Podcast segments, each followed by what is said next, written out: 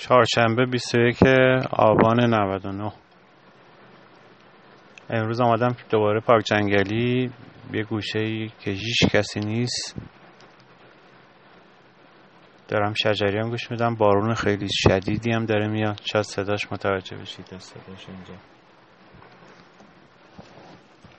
یه چیزی راجب شجریان می‌خواستم بگم.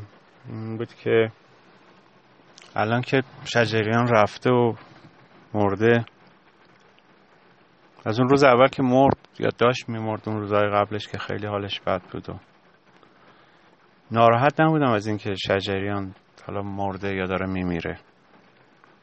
هر آدم میمیره. من الان که مرده بیشتر عصبانی هم تا ناراحت. به خاطر اینکه نذاشتن اونجوری که خودش دوست داشت با مردم ارتباط برقرار کنه. و اونطوری که مثلا من به عنوان یه فن شجریان دوست داشتم نتونستم کنسرتش برم یا حتی شرایطش نبود. این از این. بعد به نظرم هنرمند بی تفاوتی نبود.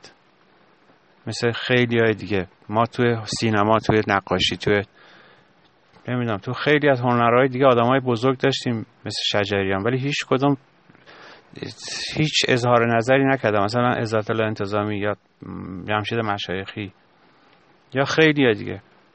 منظورم که بی تفاوت نبود کنار مردم وایساد. دمش هم گرم. من همه آلبوماشو دوست دارم. نوا مرکب خانیشو خیلی دوست دارم. وراسان جانان دستان نمی‌دونم. همه کاراشو دوست دارم. واقعا حیف شد. الان که به موقعی صداشم همینجوری مثلا اتفاقی گوش میدم. خیلی با صداش حال می‌کردم و می‌کنم و فکر کنم خواهم کرد. بعد یه لحظه که فکر می‌کنم می‌فهمم توی ناخداگام که مثلا این مرده دلم هر میرزه پایین. نمی‌دونم این خیلی حالت عجیبیه برام. در صورت حیف شد. چه حیف. همین.